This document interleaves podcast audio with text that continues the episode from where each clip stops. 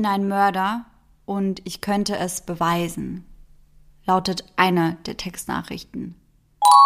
Ich kann böse sein, denn ich habe schon zweimal getötet. Eine andere. Auch ehemalige Mithäftlinge des nun Verdächtigen und sogar Polizeibeamte berichten, er habe ihnen den Mord auf der Viking Sally gestanden.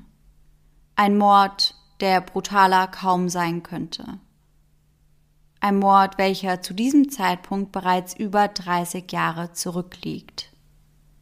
Ein Mord, welcher bis dato als einer der spektakulärsten Cold Cases Finnlands gilt.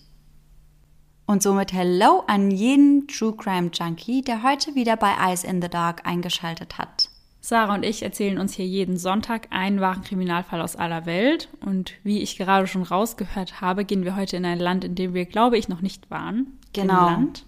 Und da wir uns ja jede Woche abwechseln, ist Sarah diesmal wieder an der Reihe.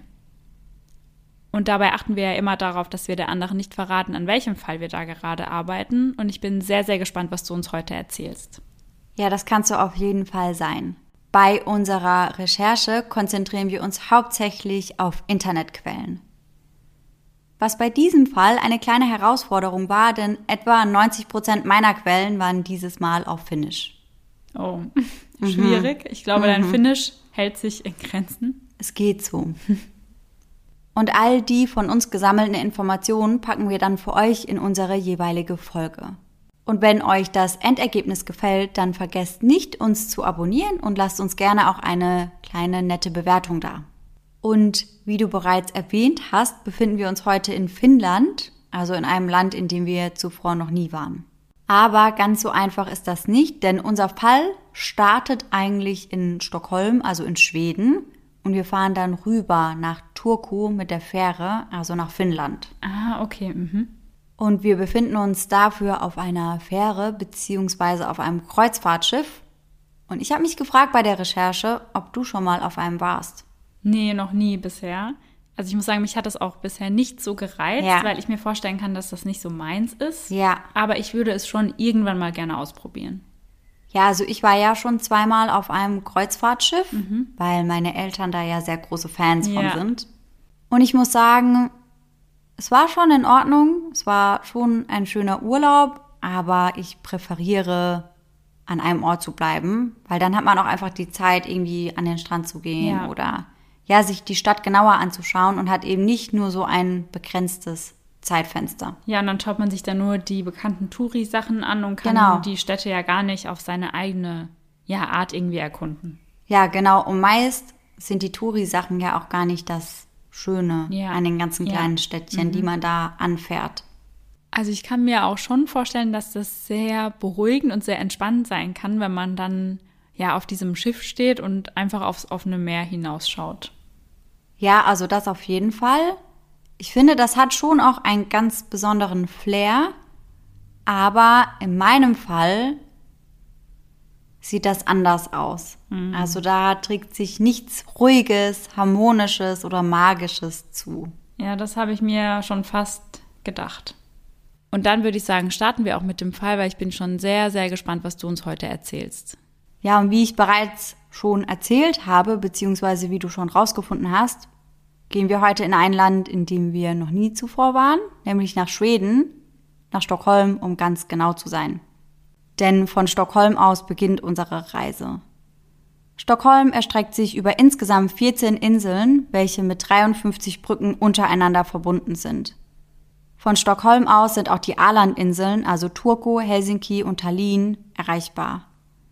Dahin kommt man dann innerhalb von elf Stunden und ab 35 Euro beispielsweise mittels Fähre nach Turku. Das ist eine Stadt an der Südwestküste Finnlands. Und wir befinden uns ja im Jahr 1987 und in diesem Jahr legt das Kreuzfahrtschiff, die Viking Sally, mehrfach täglich am Hafen in Stockholm ab. Das Ganze ist aber nicht unbedingt als Ereignis geplant, sondern eher dafür da, Touristen von A nach B zu bringen. So auch am 27. Juli um 22 Uhr. Das achtstöckige, 157 Meter lange Schiff mit einer Kapazität von bis zu 2000 Passagieren und 460 Autos verlässt den Hafen Stockholms.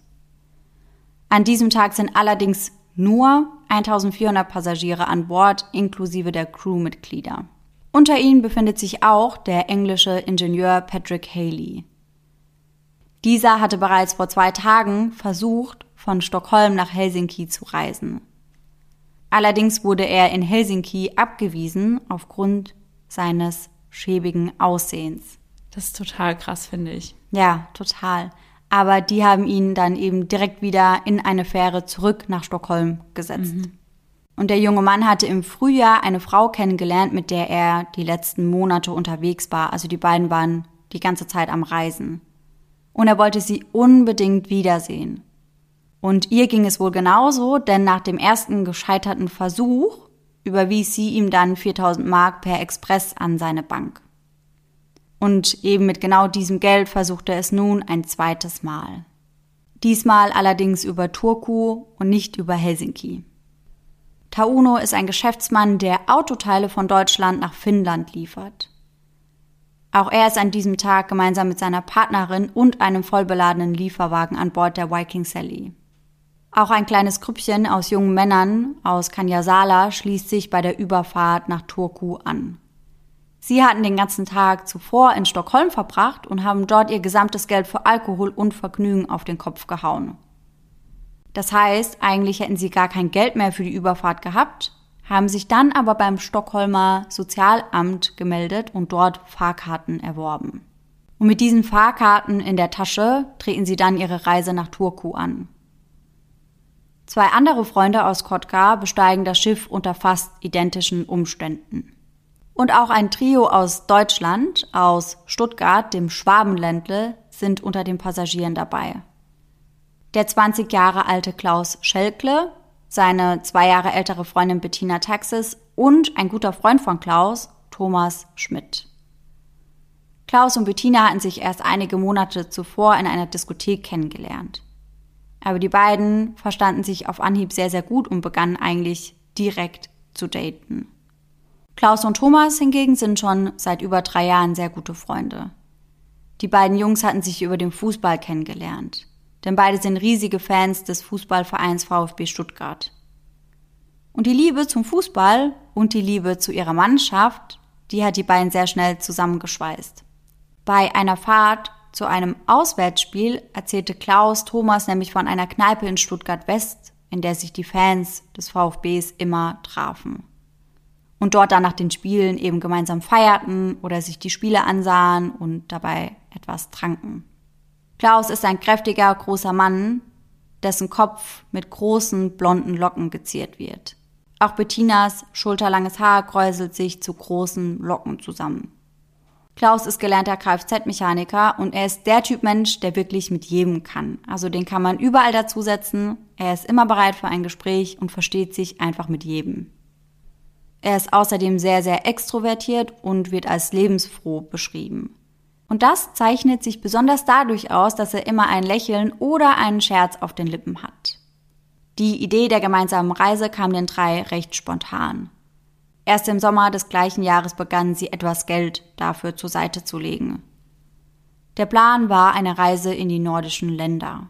Ich habe allerdings in unterschiedlichen Quellen unterschiedliche Informationen gelesen.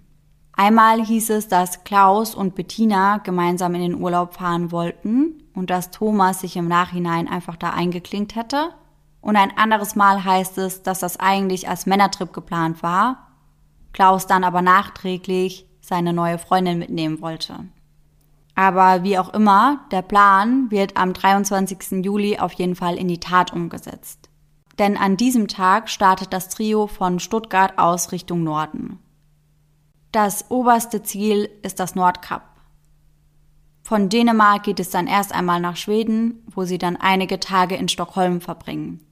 Hiermit weichen sie dann etwas von ihrem ursprünglichen Reiseplan ab, denn eigentlich wollten sie dann durch Nordschweden weiterreisen, entschieden sich dann aber relativ kurzfristig über Finnland zu gehen.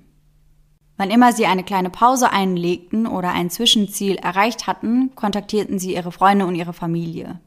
Entweder über Textnachricht, wenn es mal schnell gehen musste, oder auf dem klassischen Weg via Postkarte.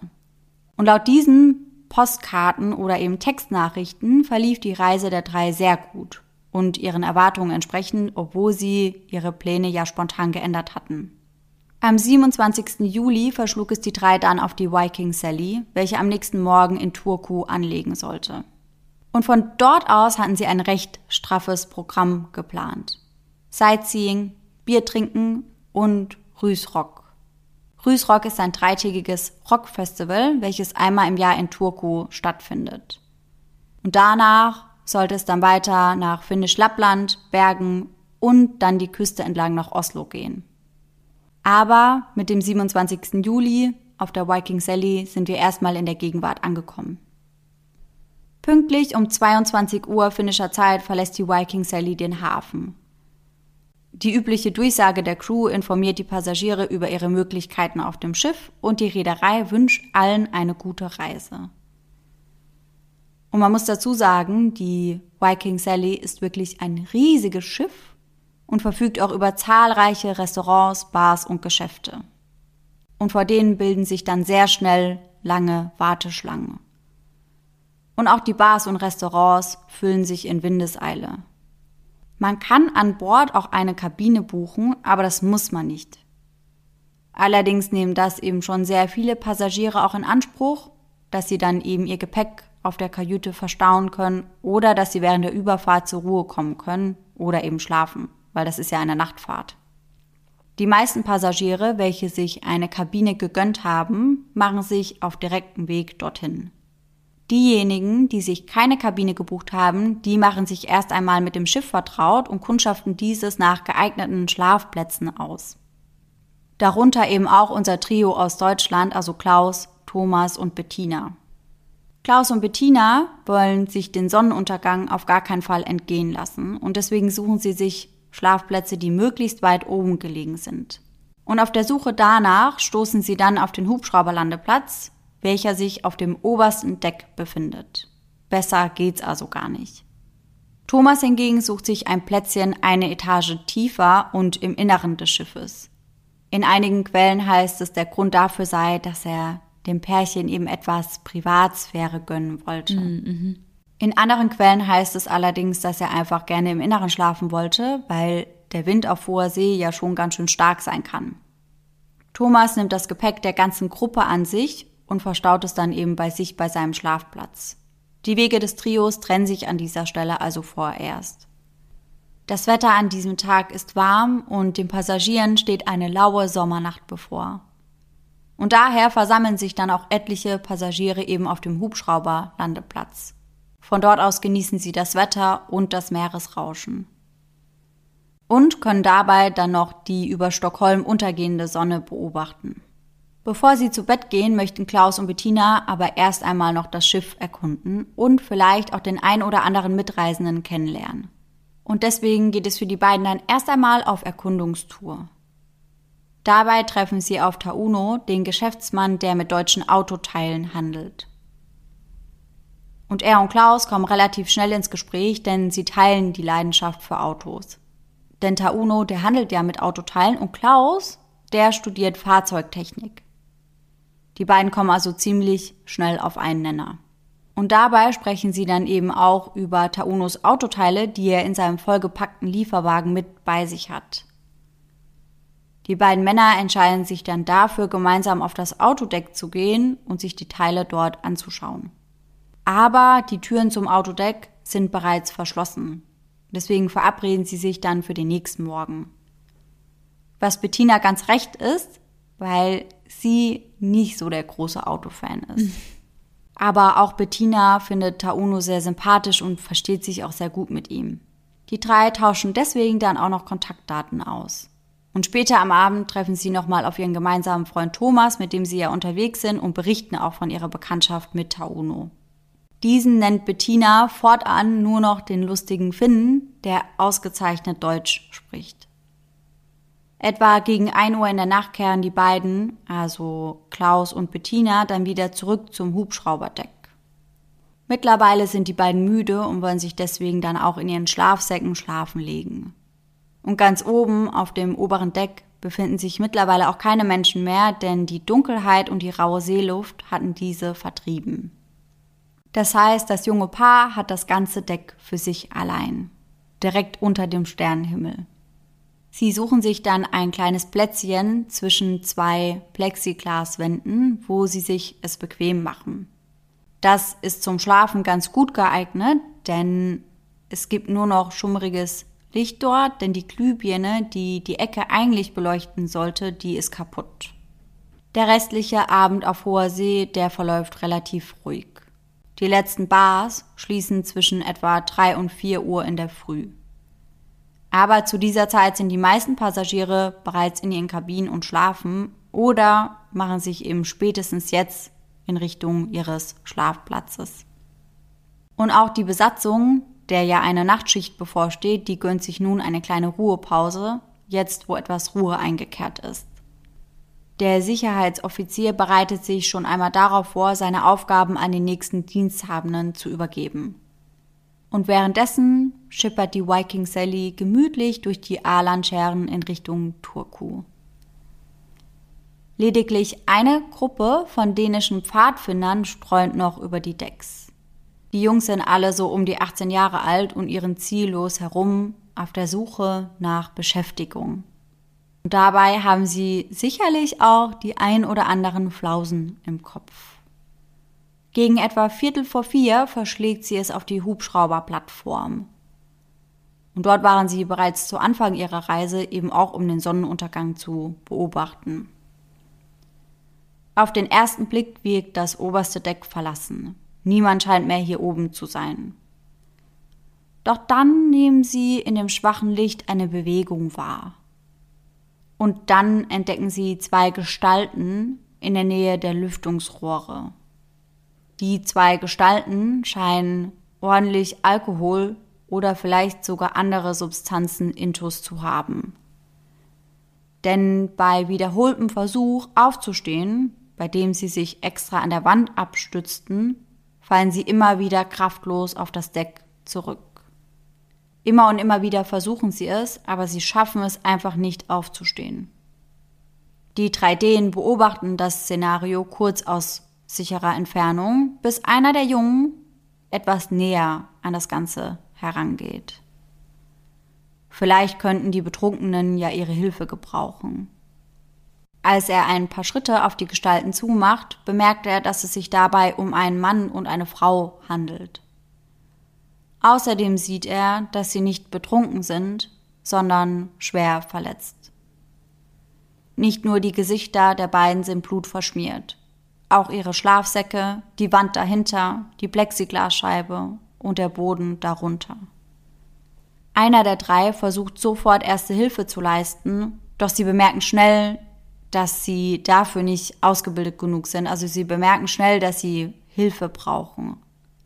Und deswegen entscheiden sie sich, dass eben zwei der beiden bei den Schwerverletzten bleiben und dass der andere zum Helpdesk rennen soll. Dort trifft er dann auf den Sicherheitsbeauftragten und gemeinsam alarmieren sie dann die auf Abruf bereitstehende Krankenschwester des Schiffes. Und gemeinsam eilen sie dann wieder auf das oberste Deck zu den beiden Schwerverletzten. Klaus Schelkle und Bettina Texas. Die beiden sind nach wie vor noch bei Bewusstsein und versuchen auch mit ihren Helfern zu sprechen, aber es ist nicht ganz klar, was sie sagen. Das kann entweder an ihren schweren Verletzungen liegen oder eben an der Sprachbarriere, denn Bettina und Klaus sind ja beide deutsch. Die Verletzungen der beiden sind schwerwiegend und die Krankenschwester erkennt sofort den Ernst der Situation. Und daher bittet sie den mittlerweile ebenfalls anwesenden Kapitän einen Rettungshubschrauber der finnischen Küstenwache anzufordern. Dieser sollte die beiden Opfer in das Universitätskrankenhaus von Turku bringen. Denn die beiden brauchen sofort Hilfe. Sie müssen sofort ins Krankenhaus, noch bevor das Schiff erst etwa gegen 8 Uhr in den Hafen einlaufen würde. Denn alle Beteiligten sind sich einig, dass das weder Bettina noch Klaus schaffen würden.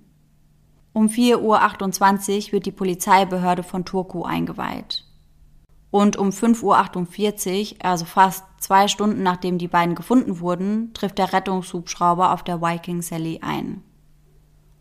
Und landet direkt auf dem Tatort, dem Hubschrauberlandeplatz. Die Besatzung des Hubschraubers weiß zu diesem Zeitpunkt nur, dass es sich um einen Krankentransport handelt. Das sind in der Regel aber eher Herzinfarkte, Treppenstürze oder andere alkoholbedingte Vorfälle. Dieses Mal wird sie etwas komplett anderes erwarten. Als sie aussteigen, stürmt ihnen die Schiffsbesatzung entgegen und diese tragen zwei blutüberströmte Menschen auf einer Bahre. In der Ecke, in der die Plexiglaswände aufgestellt sind, schwingt ein Klebeband auf dem Deck hin und her. Dieses soll den Tatort, der komplett über und über voll mit Blut ist, absperren. Der Zustand der Opfer ist nach wie vor äußerst schlecht. Beide haben massive Verletzungen am Kopf. Die Krankenschwester der Viking Sally begleitet die beiden bei dem Transport und versucht dabei durchgehend die Blutungen der Frau zu stoppen. Das versucht sie, indem sie ihr ein Handtuch um den offenen Kopf drückt. Bettina ist während dem Transport, also während der kompletten Zeit im Hubschrauber, bei Bewusstsein. Allerdings befindet sie sich im Delirium, das heißt, sie verwechselt ihre Helfer immer wieder mit ihren Angreifern. Oh nein. Mhm. Und das macht sich dadurch bemerkbar, dass sie eben immer wieder versucht, sich wegzuducken oder in Deckung zu gehen, wenn die Helfer ihr irgendwie etwas näher mhm. kommen. Durch den Lärm des Hubschraubers ist es allerdings schwer zu sagen, ob die beiden beziehungsweise ob Bettina noch einmal versucht, mit der Besatzung zu sprechen oder ob sie irgendwie versucht, sich mitzuteilen. Als das Paar kurz darauf das Krankenhaus erreicht, wird der 20-jährige Klaus bei der Ankunft für tot erklärt. Trotz Wiederbelebungsmaßnahmen während des Fluges erlag er seinen schweren Verletzungen. Auch Bettina schwebt nach wie vor in Lebensgefahr und fällt kurz nach der Ankunft im Krankenhaus ins Koma. Erst nach mehreren Wochen öffnet sie wieder die Augen. Wie durch ein Wunder überlebt sie den Angriff. Derselbe Hubschrauber, der die beiden ins Krankenhaus gebracht hatte, fliegt übrigens ein zweites Mal los, um vier Beamte der Polizei von Turku direkt auf die Viking Sally zu bringen. Und diese treffen dort etwa gegen 6.30 Uhr ein. Gute eineinhalb Stunden später würde das Passagierschiff allerdings im Hafen von Turku einlaufen. Das heißt, damit beginnt ein Wettlauf gegen die Zeit.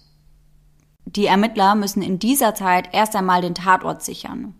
Außerdem beginnen sie umgehend mit der Befragung potenzieller Zeugen. Auch die forensische Untersuchung wird direkt eingeleitet und der Sicherheitsbeamte, über den wir schon mal gesprochen haben, der hatte bereits einige Spuren gesichert, noch bevor der Hubschrauber gelandet war. Und eben diese Informationen, die er da gesammelt hat, die gibt er nun an die Polizei weiter. Aber die ersten Ermittlungen, die bringen überhaupt keine Klarheit. Die Ermittler sind ratlos. Es sind rund 1400 Personen an Bord, Reisende und Crewmitglieder. Und einer von ihnen wurde definitiv zum Mörder. Das heißt, der Kreis der Verdächtigen, der stand damit fest. Eigentlich. Denn die Überfahrt mit der Fähre ist nicht wie bei einem Flug oder bei einer Bahnfahrt. Das heißt, es existiert keine vollständige Passagierliste. Wer sich ein Ticket gekauft hatte, der durfte an Bord. Dafür wurden keine Personalien aufgenommen.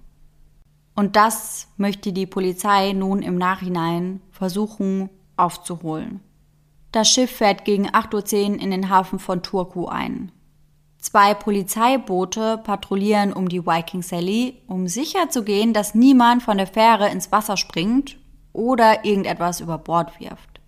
Denn es wäre ja easy, beispielsweise die Tatwaffe einfach von dem Schiff runterzuschmeißen. Mhm, ja, klar. Und das möchte die Polizei von Turku auf jeden Fall vermeiden.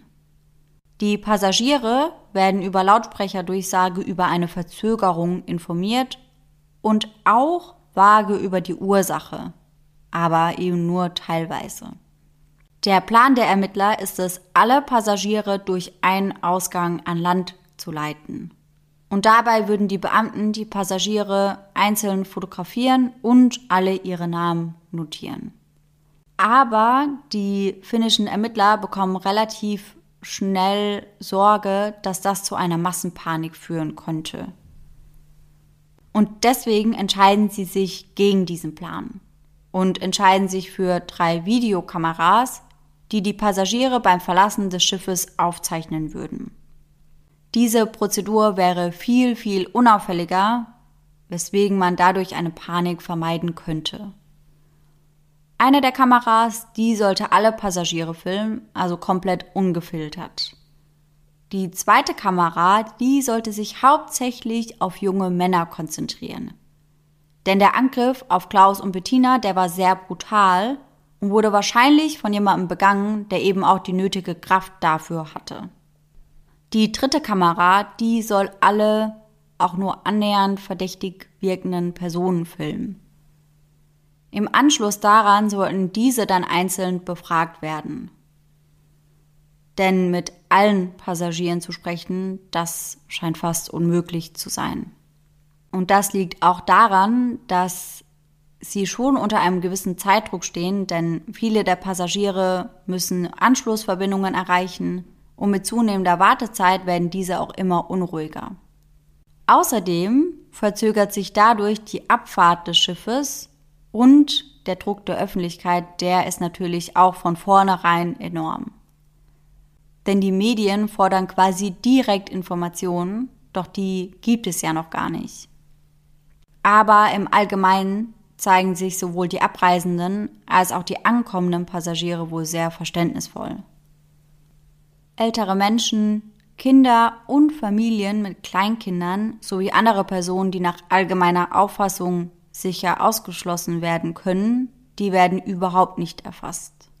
Das wird eine Entscheidung sein, die die Ermittlungen im Nachhinein auf jeden Fall erschweren wird. Etwa drei Stunden nach Ankunft im Hafen dürfen die Passagiere die Viking Sally verlassen.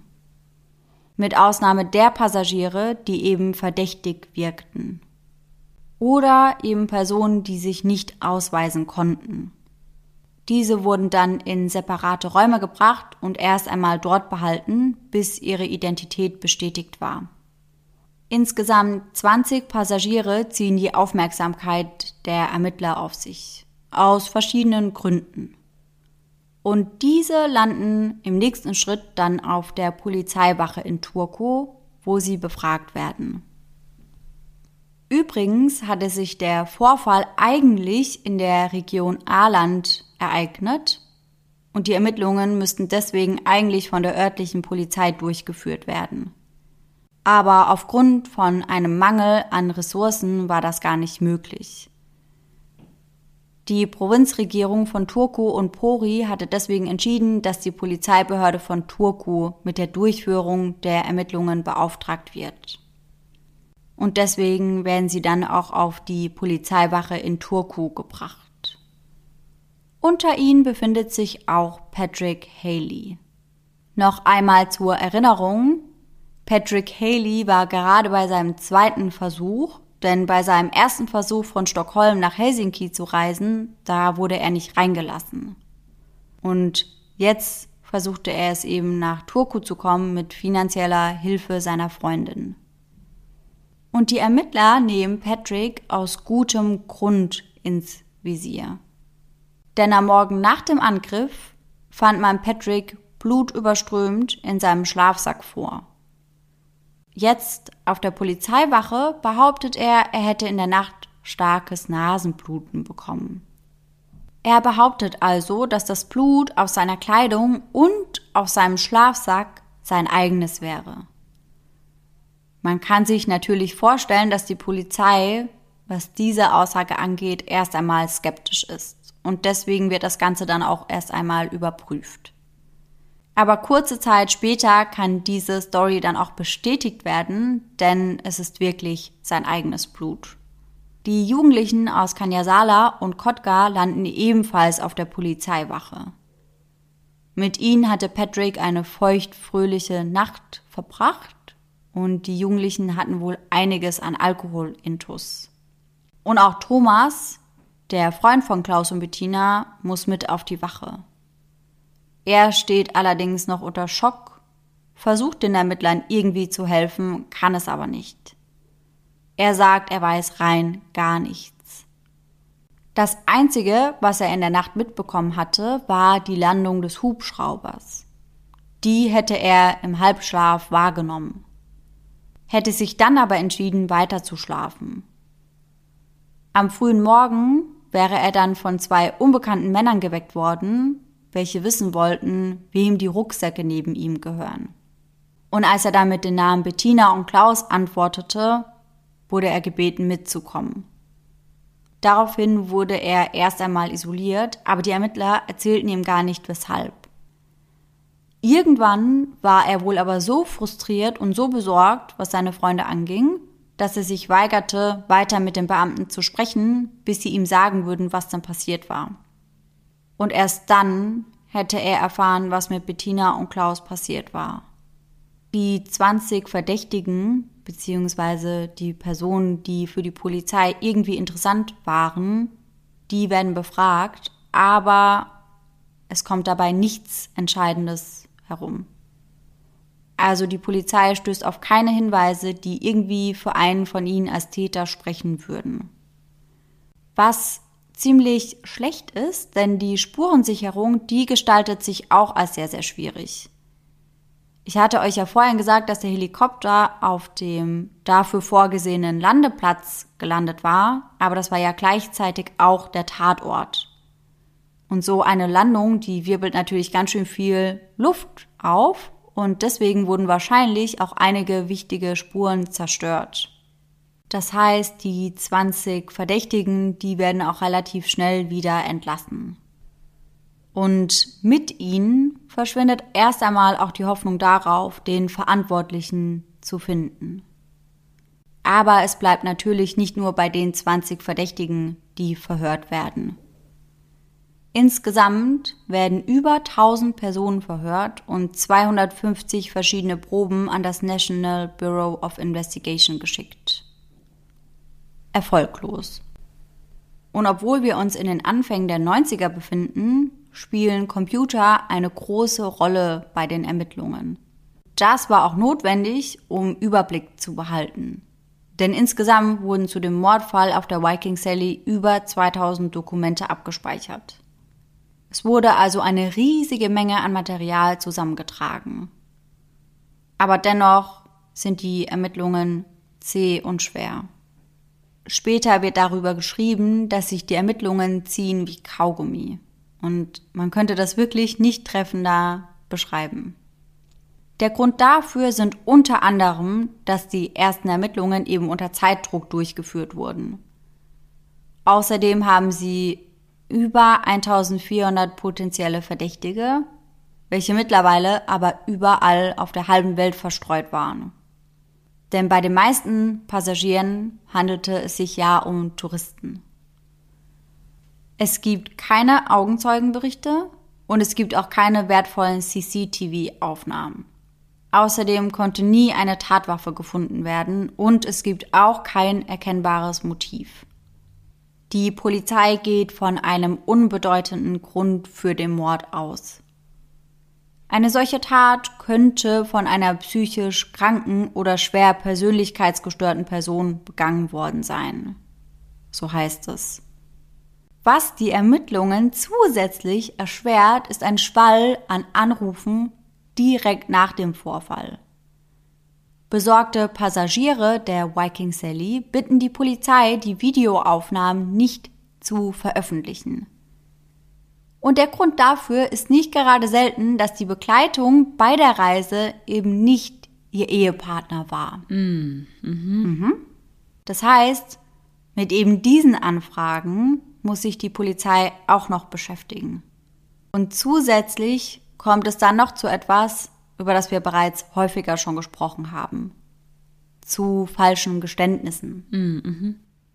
Insgesamt drei verschiedene Personen bekennen sich nämlich des Verbrechens schuldig.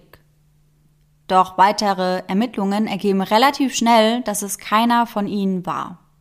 Dennoch, solchen Geständnissen wird dann natürlich nachgegangen und das heißt, das bindet ja erst einmal die Ressourcen der Polizei. Und während sie sich eben darauf konzentrieren, können sie sich ja nicht darauf konzentrieren oder nicht daran arbeiten, den wirklichen Täter ausfindig zu machen. Dazu kommt eben der Druck der Öffentlichkeit, über den wir vorhin schon gesprochen haben, denn der Fall dominiert die Medien.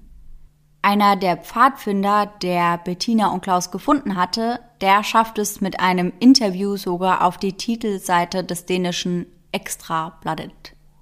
Also auf das dänische Extrablatt, eine Zeitschrift. Und dort berichtet er eben über seine Erlebnisse. Insgesamt gibt er mehrere Interviews, in denen er eben von dieser Nacht berichtet. Er sagt unter anderem, Zitat, wir trugen sie hinein und meine Hände und meine Kleidung waren voller Blut. Der Pfadfinderjunge, der Retter. Im August des gleichen Jahres kommt es dann zu einem recht interessanten Fund. Denn zwei Fischer finden am Nordufer einer kleinen Insel in der Gegend einen schwarzen Müllsack. Und das ist eine kleine Insel, die unbewohnt ist und von felsigem Strand umgeben und mit Wald bedeckt ist. Und diese kleine Insel, die ist nur etwa 200 Meter von der Schifffahrtsstraße entfernt, die eben von den Fähren nach Turku benutzt wird. Nach dem Fund entscheiden sich die zwei Fischer aber erst einmal, den Sack dort an Land liegen zu lassen. Warum auch immer. Erst ein Jahr später kehren sie dann an die Stelle zurück, an der sie den Sack haben liegen lassen. Und dieses Mal nehmen sie ihn mit und übergeben ihn der Polizei. In dem Müllsack finden sich verschiedene Kleidungsstücke. Unter anderem Schuhe eines finnischen Herstellers in Größe 41 mit einem sogenannten versteckten Absatz. Shorts mit zwei Vordertaschen und ein roter Woll-Acrylpullover aus finnischer Produktion. Außerdem finden Sie auch ein paar handelsübliche Arbeitshandschuhe mit den Initialien HK.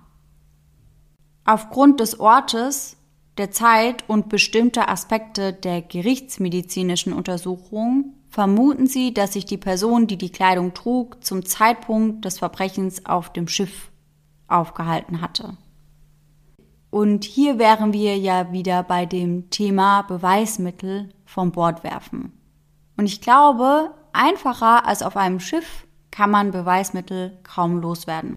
Ja, total, weil wenn das gerade mitten auf dem Meer ist, ja. also wie soll das wieder auftauchen? Ja, und selbst wenn dabei jemand beobachtet worden wäre, ein Schiff bewegt sich ja so, so schnell fort, also an die Stelle wieder zurückzukommen oder bis das Schiff da gestoppt hat. Also du findest das nie, nie wieder. Nee, das ist ja auch, wenn Leute von Bord gehen und ja. das Schiff dann wenden muss, sage ich mal, das dauert so, so ja, lange. Also krass. bis dahin ist dann alles schon eigentlich zu spät. Ja, ja. Und am Anfang gilt dieser Müllsack mit der Kleidung eben als eine heiße Spur, aber diese kühlt schon ziemlich schnell wieder ab. Also die Kleidung bringt die Ermittler überhaupt nicht weiter. Im Laufe der Jahre fahnden sie nach mehreren Personen, deren Beschreibungen auch veröffentlicht wurden. Zwei der Personen werden in der Öffentlichkeit als der Mützenmann bezeichnet. Denn sie wurden mit einer recht auffälligen Mütze gefilmt, als sie das Schiff verlassen hatten, und diese werden nun eben gesucht. Einer der beiden Mützenmänner, der wird dann auch in Westdeutschland ausfindig gemacht, aber die Polizei kann ihn ziemlich schnell als Verdächtigen ausschließen. Ein sogenannter Haubenmann, also ein Junge mit Kapuze, der wurde auch gesucht, wurde allerdings nie gefunden.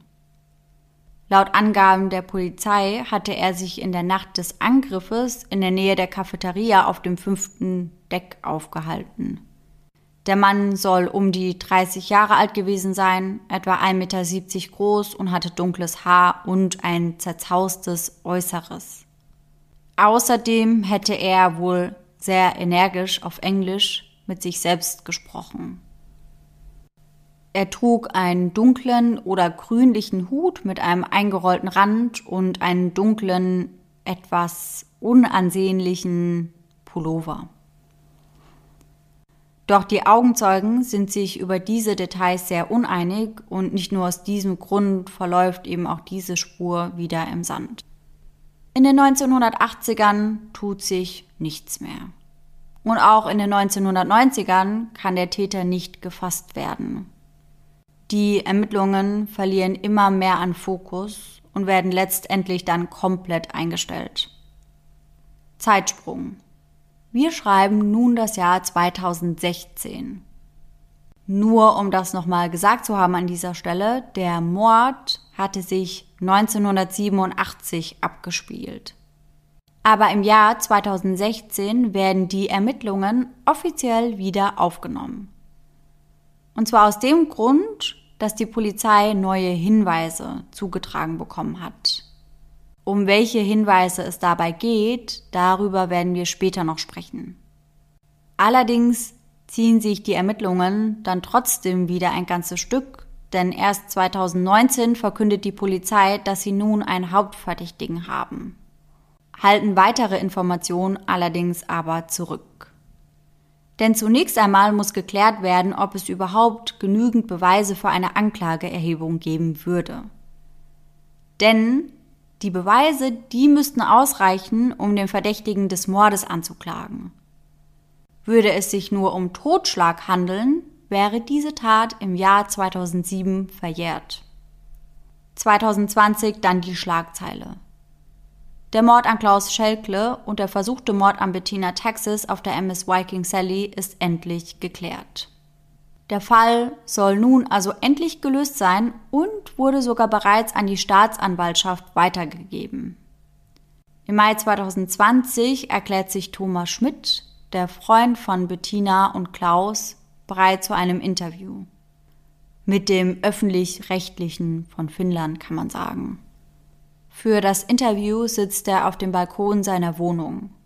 Thomas Schmidt ist mittlerweile ein Familienvater in seinen 50ern.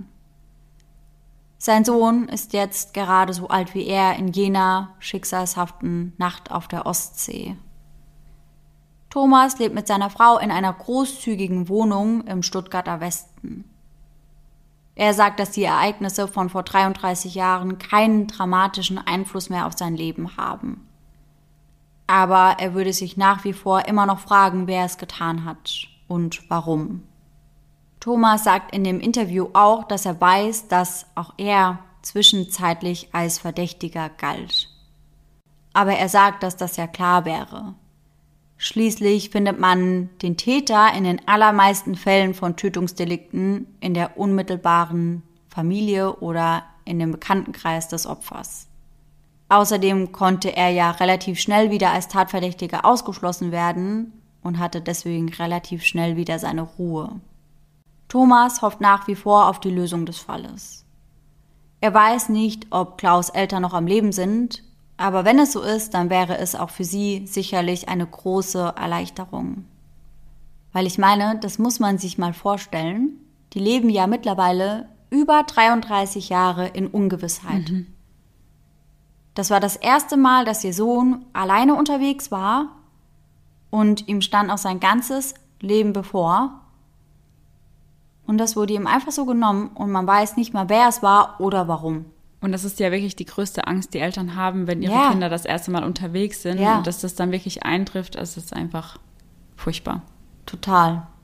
In einem so alten Fall kann die Beweisführung weitgehend auf Indizien beruhen. Und ich glaube, wir haben schon echt oft über Indizien gesprochen, mhm. aber ich glaube, wir haben das noch nie definiert, um ehrlich zu sein.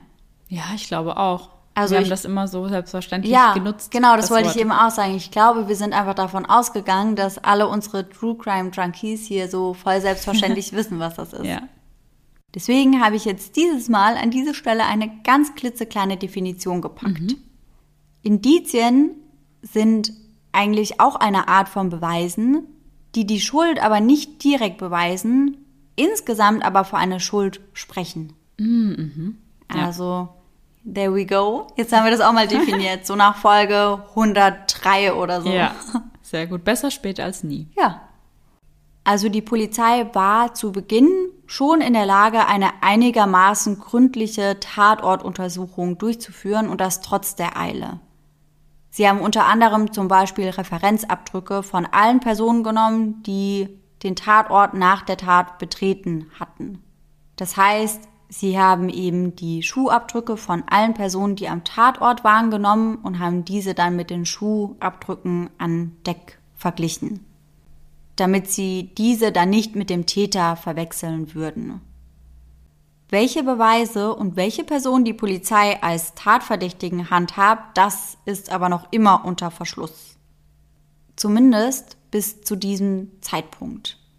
Und als dann herauskommt, wer der Hauptverdächtige sein soll, da scheint es dann fast so, als müsste man einen kompletten Teil der Geschichte ganz neu erzählen. Und vor allem die Rolle einer bestimmten Person. Laura, kannst du dir vorstellen, wen ich meine? Gerade so gar nicht. Also mir schwirren ein paar Ideen im Kopf herum, mhm. aber ich habe nicht das Gefühl, dass ich es richtig weiß. Also meinst du, das ist eher nicht spruchreif? Nee, nicht so ganz.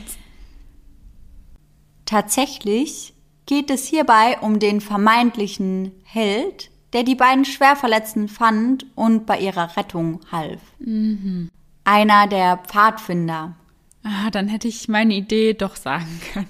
Ja, deswegen hatte ich das auch so mit eingebaut, dieses der Pfadfinder, der Held, mhm. weil ich dachte, das würde vielleicht schon mal so eine kleine mhm. Spur hinterlassen. Mhm. Und bei dem Pfadfinder handelt es sich um den damals 18-jährigen Hermann Himmle. Dieser gerät bereits 2016 unter Verdacht. In dem Jahr wurden ja auch die Ermittlungen wieder aufgenommen. Der Grund dafür oder der Auslöser dafür war, dass Hermann seiner Ex-Frau damals einige ziemlich besorgniserregende Textnachrichten gesendet hatte die Textnachrichten, mit denen ich eben auch in die heutige Folge gestartet bin. Ich bin ein Mörder und ich kann es beweisen. Dazu schrieb er außerdem noch, dass er das machen könnte, aber dass er dafür dann ins Gefängnis gehen würde. Und in der anderen Textnachricht, da schrieb er ihr ja, dass er böse sein kann, denn er habe schon zweimal getötet. Generell brüstet er sich mehrfach mit diesem Geständnis vor seiner Ex-Frau möchte ihr damit anscheinend Angst einjagen. Zu den Textnachrichten schickt er ihr übrigens auch einen Zeitungsartikel zu dem Mordfall auf der Viking Sally. Man kann also ganz, ganz sicher davon ausgehen, dass er eben bei diesem Geständnis auch über diesen Vorfall gesprochen hat. Am 7. Dezember 2020 erhebt die Staatsanwaltschaft daher auch Anklage. Und an dieser Stelle sprechen wir ganz kurz darüber, wer Hermann Himmle überhaupt ist. Der Beschuldigte wurde 1969 geboren und hat die dänische Staatsbürgerschaft. Im Oktober 1987 wurde er erstmals als Zeuge, kurz darauf aber auch als Beschuldigter vernommen. Das heißt, die Polizei hatte ihn schon im Jahr des Vorfalls auf dem Schirm. In der Anklageschrift gegen ihn heißt es nun, ihm werden Taten von Rohheit und Grausamkeit vorgeworfen. Die Opfer hätten im Vorfeld keinerlei Anlass zu gewalttätigem Verhalten gegeben. Denn beide hätten zum Tatzeitpunkt geschlafen. Was in der Tatnacht geschah, das rekonstruiert die Staatsanwaltschaft wie folgt. Hermann habe den Schlackenhammer in einem Lager an Deck der Viking Sally gefunden. Ein Schlackenhammer ist übrigens ein scharfkantiges Werkzeug, welches auf Schiffen genutzt wird, um beispielsweise Rost abzuklopfen oder Schlacke zu entfernen. Mit diesem Hammer wäre er dann hinauf auf das Helikopterdeck gegangen.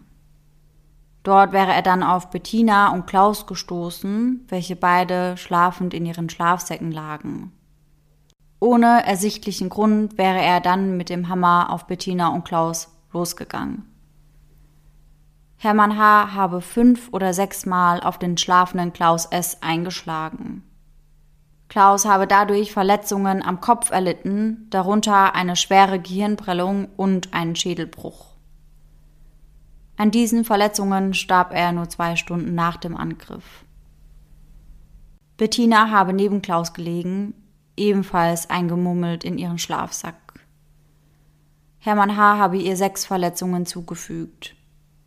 Auch bei ihr hat er hauptsächlich auf den Kopf gezielt und ihr unter anderem eine lebensgefährliche Gehirnprellung verpasst. Doch wie wir wissen, überlebte Bettina wie durch ein Wunder. Allerdings hat sie bis heute mit den Folgen des Angriffes zu kämpfen.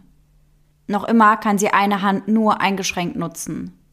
Und lange sah sie auf dem linken Auge sehr schlecht. Bettina ist übrigens nicht für den Prozess angereist. Sie möchte dem Angeklagten nicht gegenübertreten. Möchte sich das Spektakel vor Gericht nicht geben. Aber sie wirkt als Nebenklägerin des Verfahrens mit, nur eben nicht vor Ort.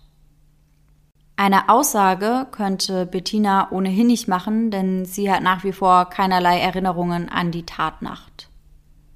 Ganz im Gegenteil zu unserem Angeklagten, der ja damals sehr viele Interviews über eben genau diese Nacht gegeben hatte. Doch Hermann H. ist nicht mehr der freche Pfadfinderjunge von damals. Er wuchs auf, um zu einem notorisch kriminellen Erwachsenen zu werden. Der mittlerweile 53-Jährige verbrachte insgesamt 19 Jahre seines Lebens hinter Gittern. Unter anderem, weil er beispielsweise seiner Ex-Frau einen Sprengsatz in das Schlafzimmer geworfen hatte. Das ist übrigens auch die Ex-Frau, die er mit seinen Textnachrichten und dem Mordgeständnis einschüchtern wollte. Auch wegen bewaffneten Raubüberfalls saß Hermann H. für eine Zeit lang ein. In die dänische Kriminalgeschichte ging Hermann H. mit einem Diebstahl im Jahr 1994 ein.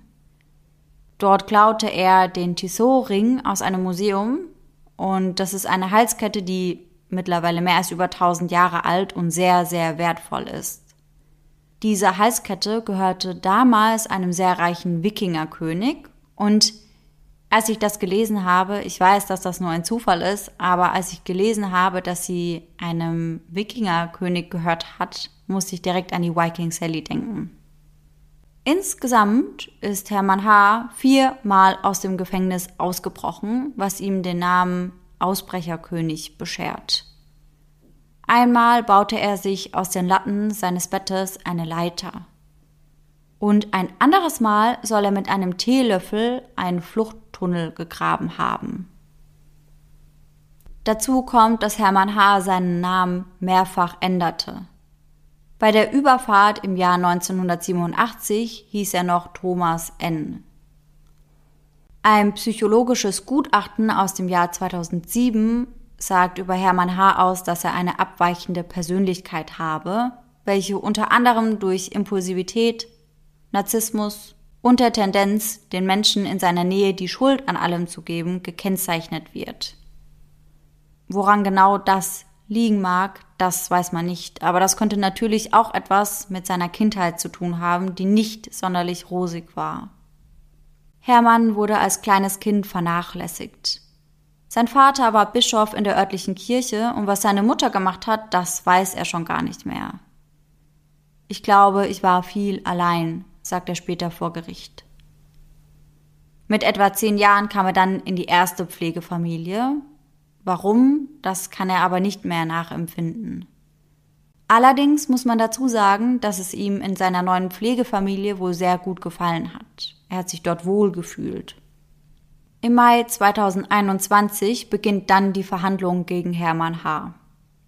Bereits am ersten Tag erfahren wir, also die Öffentlichkeit, worauf die Anklage im Kern basiert. Hermann H. hat die Tat gestanden. Mehrfach. Und das nicht nur gegenüber seiner Ex-Frau. Auch gegenüber drei finnischen Ermittlern. Diese hatten ihm einen Besuch im Gefängnis in Kopenhagen abgestattet, wo Hermann im Jahr 2016 einsaß. Und dort erzählte er in einer Befragung, dass er die Opfer mit einem Schlackenhammer attackiert hätte. Das war übrigens auch das erste Mal, dass die Polizei dieses Werkzeug wirklich in Betracht zog. Und ein späteres Gutachten zeigte, dass dies tatsächlich die wahrscheinlichste Tatwaffe ist. Doch am ersten Prozesstag, noch bevor die Staatsanwaltschaft ihre Anklage verlesen konnte, wird das Geständnis für rechtswidrig erklärt. Denn bei der Vernehmung im Jahr 2016 wurden weder finnische noch dänische Gesetze eingehalten. Die Ermittler hatten Hermann H. zwar angeboten, sich einen Anwalt dazu zu holen, allerdings nur einmal, ganz am Anfang. Und Hermann H. hatte dieses Angebot zunächst abgelehnt. Aufgrund der Schwere der Vorwürfe hätten die Ermittler ihn während der Befragung jedoch mehrfach auf seine Rechte hinweisen müssen. Das ist aber nicht passiert. Noch dazu fand die Befragung nicht in seiner Muttersprache Dänisch statt, sondern auf Englisch. Und aus diesen Gründen gibt die Richterin dem Antrag der Verteidigung auch statt. Das Geständnis ist nicht verwertbar. Mit dieser Entscheidung verliert die Staatsanwaltschaft ihr wichtigstes Indiz. Und das direkt am ersten Tag. Die Anklage fordert eine lebenslange Freiheitsstrafe für Hermann H denn er hätte die Tat mehrfach gestanden und dabei auch Täterwissen offenbart. Und der Anwalt der Nebenklage, der unter anderem ja auch Bettina vertritt, der schließt sich diesem an. Vor Gericht heißt es, es würde eine sehr schlüssige Indizienkette geben, die einen anderen Verlauf als sehr unwahrscheinlich erscheinen lassen würde. Da sie das Geständnis gegenüber den drei finnischen Ermittlern nicht mehr benutzen können, konzentrieren sie sich eben auf die anderen Geständnisse, die er unter anderem gegenüber seiner Ex-Frau abgelegt hatte und gegenüber einigen Mithäftlingen. Außerdem konzentrieren sie sich auf das Täterwissen, das Hermann H. offenbart hatte, und dabei reden sie eben von dem Schlackenhammer als Tatwaffe. Denn wie ich bereits gesagt habe, wurde dieses Werkzeug nie als Tatwaffe in Betracht gezogen. Die Tatwaffe wurde ja auch nie gefunden. Aber laut der Untersuchungen würde das eben perfekt passen. Und es wäre ja schon ein ganz schön großer Zufall, wenn Hermann H. damit nichts zu tun haben würde, aber da genau den richtigen Riecher gehabt hätte. Also die Staatsanwaltschaft, die fordern eben eine lebenslange Freiheitsstrafe und die Nebenklage, die fordern für ihre Mandanten einen Schadensersatz, Schmerzensgeld und die Rückerstattung der Gerichtskosten. Als Hermann H. vor Gericht sitzt, wirkt er zunächst sehr, sehr ruhig und bedacht, relativ gelassen und er spricht mit offenem Blick. Doch je genauer die Fragen werden, desto unruhiger scheint er auch zu werden. Immer wieder sagt er, er könne sich an nichts mehr erinnern. Das scheint die häufigste Antwort zu sein, die er parat hat. Doch an einige Details kann er sich noch sehr, sehr gut erinnern. Beispielsweise daran, warum er in jener Nacht zunächst allein auf dem Hubschrauberdeck war. Und das ist ganz einfach, denn er sagt, er wollte dort heimlich eine rauchen. Heimlich, weil er Angst hatte, dass ihn seine Pfadfinderkollegen verpetzen könnten. Hermann war zu diesem Zeitpunkt zwar schon 18 Jahre alt, aber auch Mormone. Und als Mormone darf man nicht rauchen, nicht trinken, kein Koffein zu sich nehmen. Man solle nicht fluchen und sich gut benehmen, sagt er vor Gericht aus.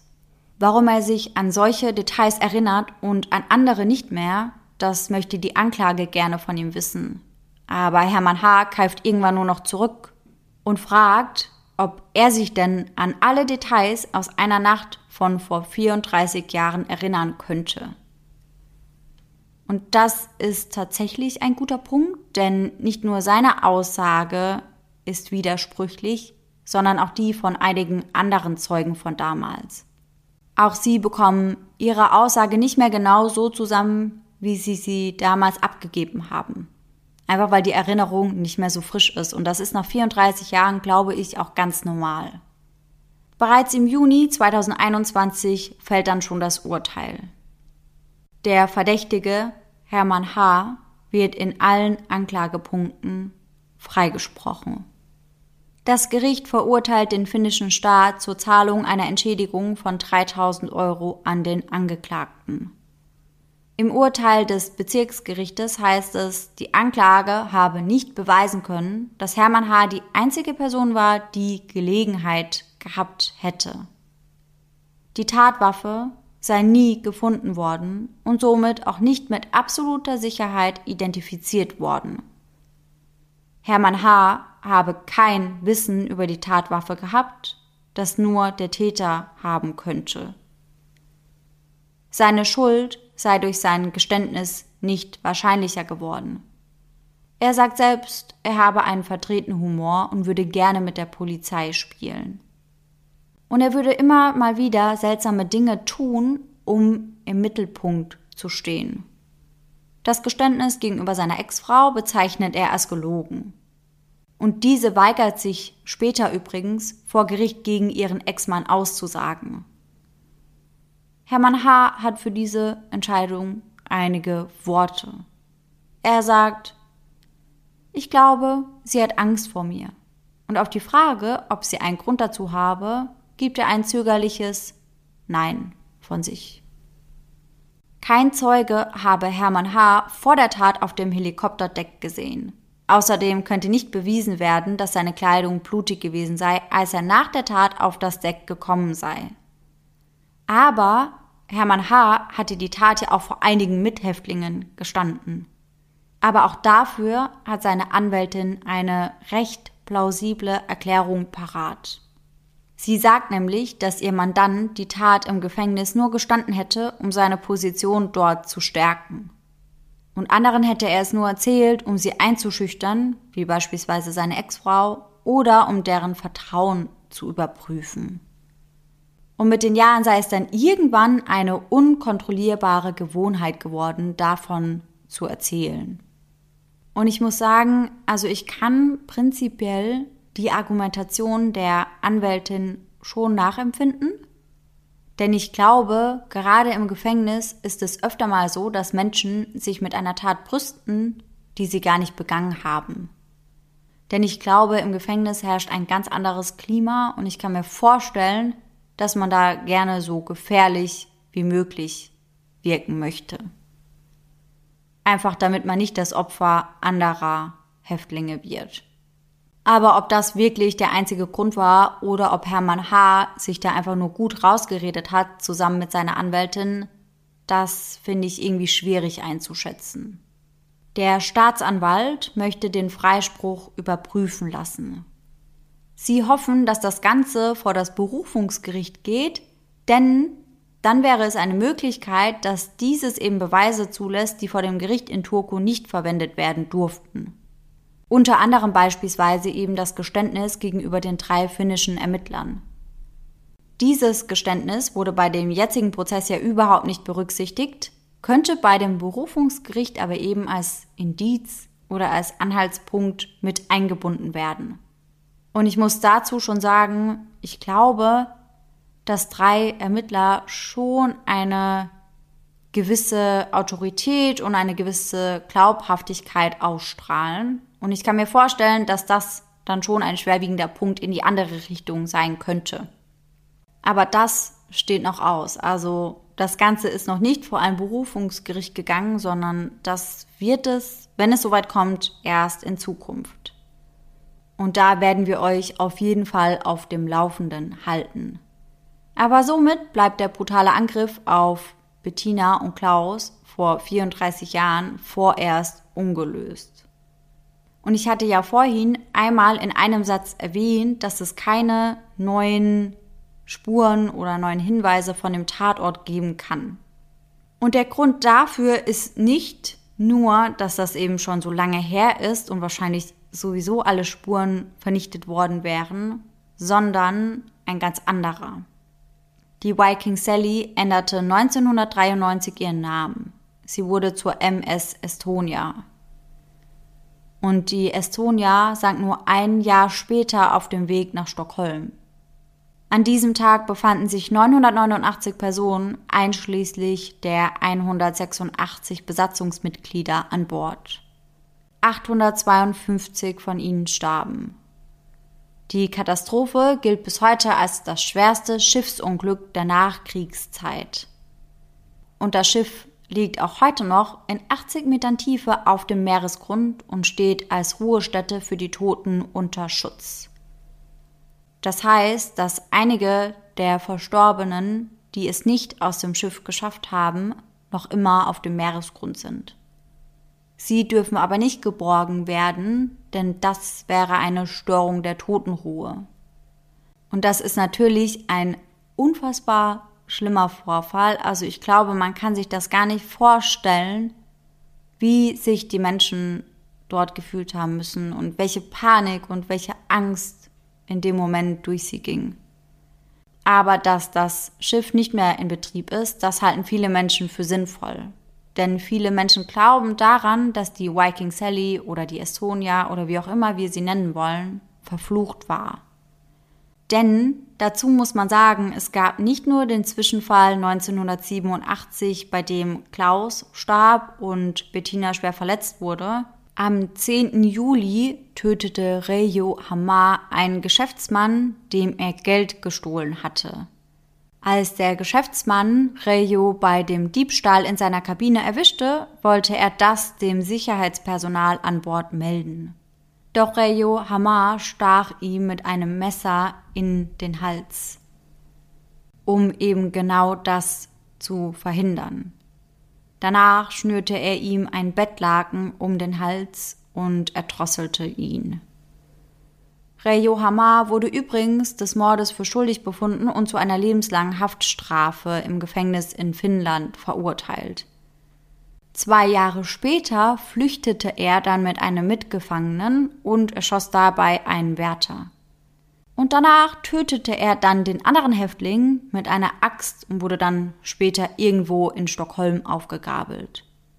Also man muss einfach schon sagen, auf diesem Schiff war unheimlich viel los. Und das ja auch in kürzester Zeit, also ich glaube zwei Morde auf dem gleichen Schiff innerhalb von zwei Jahren, das ist recht unwahrscheinlich. Deswegen kann ich jeden verstehen, der irgendwie glaubt, dass die MS Viking Sally verflucht ist. Und damit bin ich am Ende meines heutigen Falles und mich würde jetzt aber vor allem interessieren, was du eben zu dem Mord an Bettina und Klaus sagst. Also das Erste, an was ich denke, ich finde es immer total beängstigend, wenn ein Mord passiert, ohne dass Täter und Opfer in irgendeiner Beziehung zueinander standen. Ja. Weil ich finde, das macht einem so Angst. Mhm. Weil bei Beziehungstaten, natürlich ist das auch schlimm, aber da sieht man irgendwie den Bezug. Und wenn man weiß, jemand tötet jemand Fremden einfach so. Ja, weil das ja einem auch das Gefühl vermittelt, dass es jeden treffen mhm. könnte. Ja, ganz genau. Weil in dem Fall hätte es jeder sein können, der sich den Schlafplatz da oben gesichert hat. Mhm.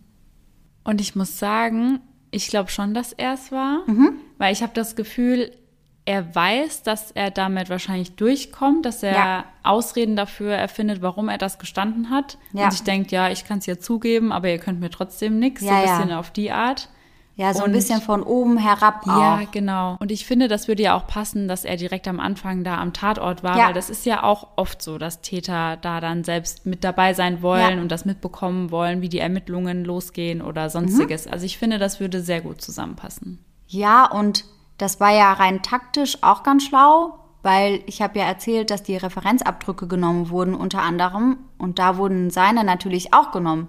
Und damit wurde er ja quasi direkt als Täter, also zumindest seine Schuhabdrücke, mhm. ausgeschlossen. Mhm. Ja.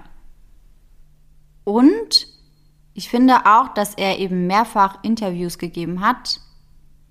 Also klar, es gibt auch Menschen, die Interviews geben, die sind nicht schuldig, aber das fand ich irgendwie auch sehr, sehr merkwürdig. Mhm. Also er wollte sich ja schon so ein bisschen in das ganze Thema mit ja. reinzwecken und sich da gerne als Held darstellen lassen. Also ich finde, wenn man das wirklich alles zusammen betrachtet, ja, macht das für mich auf jeden Fall den Eindruck, dass er schuldig ist. Ja, für mich auch. Und ich muss auch sagen, also dass die Geständnisse nicht gewertet werden konnten, eine Sache, obwohl ich das auch schon krass finde, weil er das ja mehrfach gestanden hat. Und ich mir nicht vorstellen kann, dass das einfach nur Gewohnheit ist, so wie seine Verteidigung das gesagt hat. Aber ich finde, es kommt eben auch noch hinzu, dass eben nicht anerkannt wurde, dass er womöglich Täterwissen hatte. Ja. Weil die Tatsache, dass er sagt, das war ein Schlackenhammer und dann war es ziemlich wahrscheinlich wirklich einer, noch bevor die Gerichtsmedizin das selbst in Erwägung gezogen hat, das finde ich irgendwie schon ein sehr, sehr krasser Zufall. Ja, total. Also das spricht noch mal mehr für seine Schuld ja, in meinen Augen. Ja, also, sehe ich auch so. Und ich bin auch echt gespannt, ob da jetzt noch mal was Neues bei mhm. rumkommt und ob sie es irgendwie schaffen, ihn ja dafür doch noch hinter Gitter zu bringen. Ja, ich kann mir halt vorstellen, dass das sehr schwierig wird. Ja. Denn neue Beweise werden sie ja auf gar keinen Fall mehr Mhm. heranziehen können. Aber vielleicht ist es ja wirklich so, dass das Berufungsgericht eben die Geständnisse doch anerkennt. Ja. Vor allem das gegenüber den drei Ermittlern, weil das wurde in der jetzigen Verhandlung ja gar nicht mit berücksichtigt. Weil das wurde ja gar nicht anerkannt. Mhm, Ja. Aber es kann eben gut sein, dass das Berufungsgericht das anerkennt. Ja. Und das wäre ja schon mal ein Ass im Ärmel, sage ich mal. Und wie krass wäre es einfach, wenn der Fall dann nach so langer Zeit offiziell gelöst wäre. Ja, total verrückt. Und was mich halt auch interessieren würde, aber ich kann mir vorstellen, dass wir das halt nie erfahren, ist halt wirklich das Motiv. ja, ja. Weil ich das gar nicht sehe. Also null. Und das ist wirklich das Beängstigende an der ganzen Sache. Total. Total. Ich finde das so, so krass einfach. Aber ja, man sieht bei ihm ja auch, dass er schon einen Hang zu Gewalt hat. Ja. Auch gegenüber seiner Ex-Frau hat er sich ja ganz furchtbar benommen. Und auch das psychologische Gutachten, das würde ja auch auf jeden Fall zu der Tat passen. Ja. Mhm. Dann würde ich sagen, sind wir fertig mit meinem heutigen Fall. Ja. Ich bin wie immer sehr, sehr gespannt oder wir sind wie immer sehr, sehr gespannt, was ihr dazu sagt, ob ihr glaubt, dass er schuldig ist oder nicht. Und wir freuen uns natürlich wie immer auf eure Nachrichten auf Instagram unter eisinthedark.podcast. Aber bevor wir euch für heute entlassen, gibt es an dieser Stelle wie immer unseren Gänsehaut-to-go-Moment.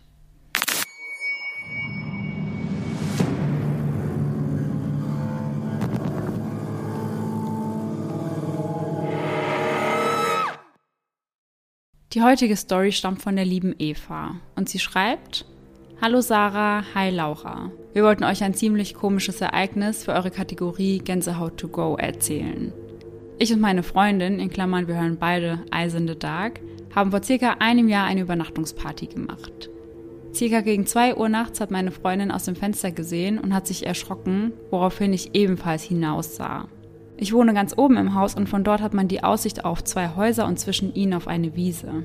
Tagsüber ist es wie eine normale kleine Wiese, aber nachts ist sie ein wenig beleuchtet und genau da sahen wir beide etwas. Wir sahen beide ein ca. 1,30 Meter hohes Wesen, das auf vier Beinen lief. Auf den ersten Blick sah es aus wie ein Hund, aber dafür war es zu groß. Außerdem hatte es etwas Menschenähnliches und es war so weiß, dass es leicht strahlte. Dass es ein Hund gewesen sein soll, ergab für uns wenig Sinn, denn es war sonst niemand unterwegs und wer geht schon um 2 Uhr nachts Gassi. Wir können uns bis heute nicht erklären, was das war und wir haben es uns sicher nicht eingebildet. Vor allem, wir haben es wirklich beide gesehen. War es ein Geist oder so etwas? Ein wenig hat es uns an Momo erinnert. Es war sehr unheimlich und wir konnten dann die ganze Nacht nicht schlafen, obwohl es wahrscheinlich irgendeine sinnvolle Erklärung geben wird für das, was wir gesehen haben. Aber natürlich fragen wir uns ab und zu auch, ob es doch etwas Paranormales gewesen sein könnte. Also als sie das geschrieben hat, dass sie das an Momo erinnert hat, da hatte ich wirklich vor meinem inneren Auge diese Momo-Figur, die da durch das Feld krabbelt. Und den Gedanken fand ich sehr, sehr unheimlich. Ja, weil Momo an sich auch einfach generell sehr creepy ist. Ich musste im ersten Moment, als es hieß, es sah aus wie ein Hund, aber irgendwie auch menschenähnlich, musste ich sofort an Harry Potter denken, an den Werwolf. Ja, mhm. Genau so stelle ich mir diese Gestalt vor, nur halt eben in leuchtend weiß. ja, das könnte ja sein. Aber das wäre auch keine Erklärung dafür, was es dann wirklich war. Nein. Mist. also vielen Dank, liebe Eva, fürs Zusenden und wir hoffen natürlich, dass ihr alle nächsten Sonntag wieder mit dabei seid und bis dahin schöne Träume. Bis dann. Tschüss. Tschüssi.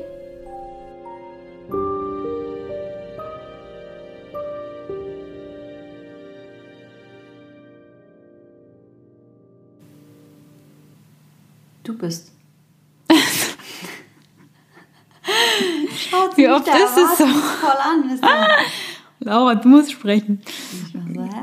Deswegen habe ich jetzt so zugenickt. Ja. Hast aber weitergekriegt. so, nee, das war kein Flirtversuch von mir. Ich wollte Nicht? dir damit zeigen, hey, du bist. Schade, okay. Oder so, aber eigentlich ist auch scheißegal. Hauptsache so ein bisschen die Werbung nicht so. Ja, ja. Duf, duf. Vor allem keiner verstanden, was meinst du mit? Die Werbung ist so duf, duf drin. So warm, einfach so reingeschmissen. Ja. Duf, duf. Oder duf, duf. Warm war auch dabei. Weißt du, weißt, was ich meine? Ja. Stockholm erstreckt sich über insgesamt 14, 14? Das wusste ich nicht, ich finde es spannend. Und auch ein Trio aus Deutschland, nämlich aus Stuttgart, Stuttgart, kennt man. Stuttgart ist auch meine Lieblingsstadt in Deutschland. Und auch ein Trio aus Deutschland, aus Stuttgart, Stuttgart. Ich hatte da beim letzten Mal Atemprobleme. Und wir sprechen jetzt mal ganz kurz darüber, wer Hem Hemmeln? Denn der, denn der Hemmeln? Und wir sprechen in die dämisch, dämisch, dämliche, in die dämliche Kriminalgeschichte. Tschüssi!